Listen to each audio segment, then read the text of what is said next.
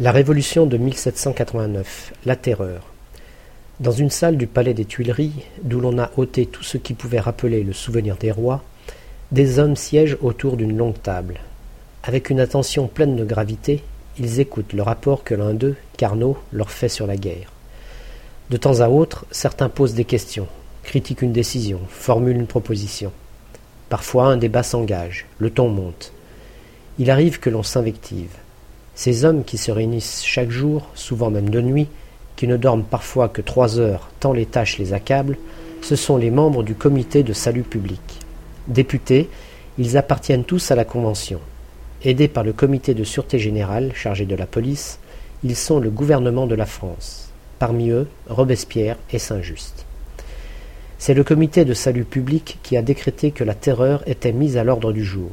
La terreur, pourquoi? Parce qu'il faut terrifier tous ceux que l'on soupçonne de faire cause commune avec les ennemis de la République, ceux notamment qui espèrent toujours la victoire des Prussiens, des Autrichiens et des Anglais. En quelques semaines, les prisons s'emplissent. Dans toutes les villes de France, on dresse des guillotines que les tribunaux révolutionnaires vont alimenter abondamment. La reine Marie-Antoinette en est l'une des premières victimes. Ce qui règne partout, c'est la méfiance et la suspicion. Chacun doute de son voisin les dénonciations pleuvent. Dans le sein même de la Convention, devenue un champ clos, les groupes, montagnards qui veulent aller jusqu'au bout de la Révolution, girondins plus modérés, s'accusent les uns les autres. Les montagnards l'emportent sur les girondins, dont un grand nombre monte sur l'échafaud. Danton s'effraie. Il trouve que la terreur va trop loin. Il ne supporte plus le spectacle de ces charrettes qui, chaque jour, transportent leurs fournées de condamnés jusqu'à l'échafaud dressé place de la Révolution notre place de la Concorde. Pour Robespierre, vouloir arrêter la terreur avant que l'on ait gagné la guerre serait un crime. Il somme Danton de renoncer à la campagne qu'il a entreprise. Il essuie un refus catégorique. Danton n'accepte pas de fuir à l'étranger comme on le lui conseille. Superbement, il s'écrie. On n'emporte pas la patrie à la semelle de ses souliers. Il est arrêté, condamné à mort. Quand il grimpe les marches de l'échafaud, il s'écrie. Bourreau, tu montreras ma tête au peuple, elle en vaut la peine. La chaise de poste vient de s'arrêter devant la tente du commandant en chef de l'armée du Nord. L'homme qui saute à terre, coiffé d'un chapeau à panache tricolore, la taille sainte d'une écharpe également tricolore, est beau, jeune, sévère. C'est Saint-Just. En ce mois de juin 1794, la Convention l'a envoyé en mission à l'armée du Nord parce que la situation se révèle quasi désespérée. En quelques jours seulement, Saint-Just va épurer l'armée, casser de leur grade des officiers corrompus, faire fusiller les déserteurs. Il parle aux soldats, rétablit leur morale, les persuade qu'il faut à tout prix vaincre pour sauver la République. Quand il achève, on l'acclame. Une fois de plus, les soldats de l'an 2, vêtus comme des miséreux, mal chaussés, mal nourris, vont monter à l'attaque en chantant la Marseillaise. Une fois de plus, ils vont vaincre. Saint-Just peut rentrer à Paris. Imaginez-vous l'enthousiasme qu'il déchaîne à la Convention quand il annonce lui-même la victoire de Fleurus. Sur tous les fronts, la Révolution gagne. L'insurrection vendéenne est écrasée. Les étrangers sont partout repoussés. Beaucoup de Français commencent alors à se demander pourquoi l'on continue à guillotiner. Parce qu'il fallait gagner la guerre, ils en ont bon gré malgré accepter la terreur.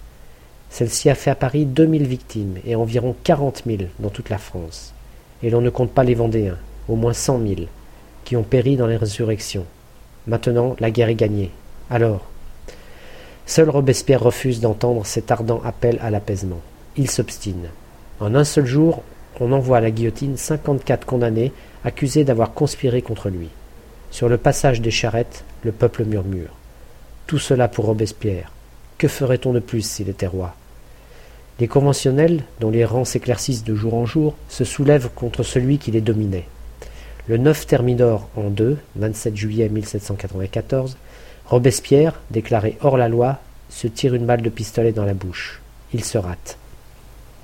Quand on le porte sur l'échafaud, le bourreau arrache d'un seul coup le pansement sanglant qui soutenait sa mâchoire fracassée.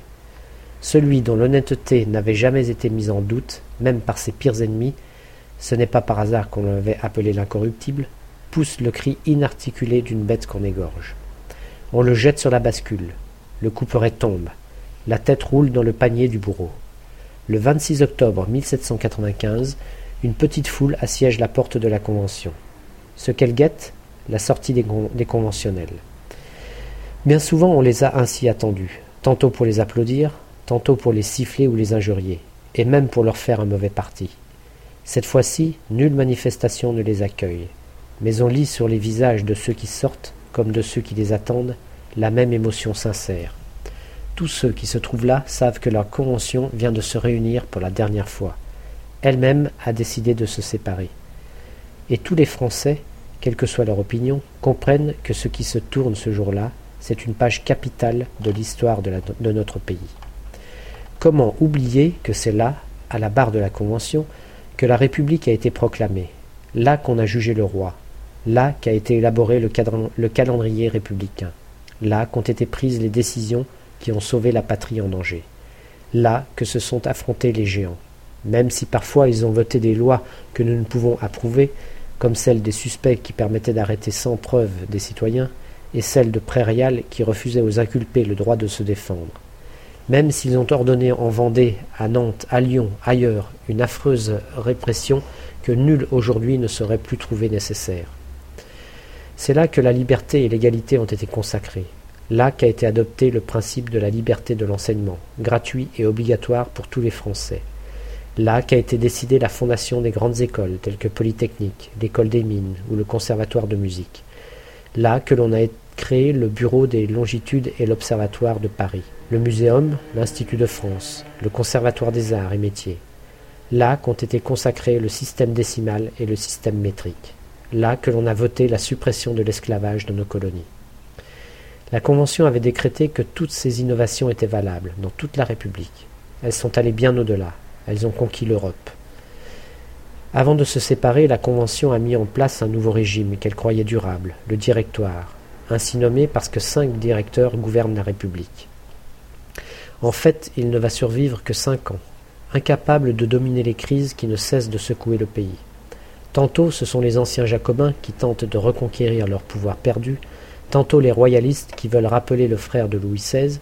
Celui-ci, après la mort ou la disparition, le mystère demeure du petit Louis XVII, s'est programmé en exil, Louis XVIII.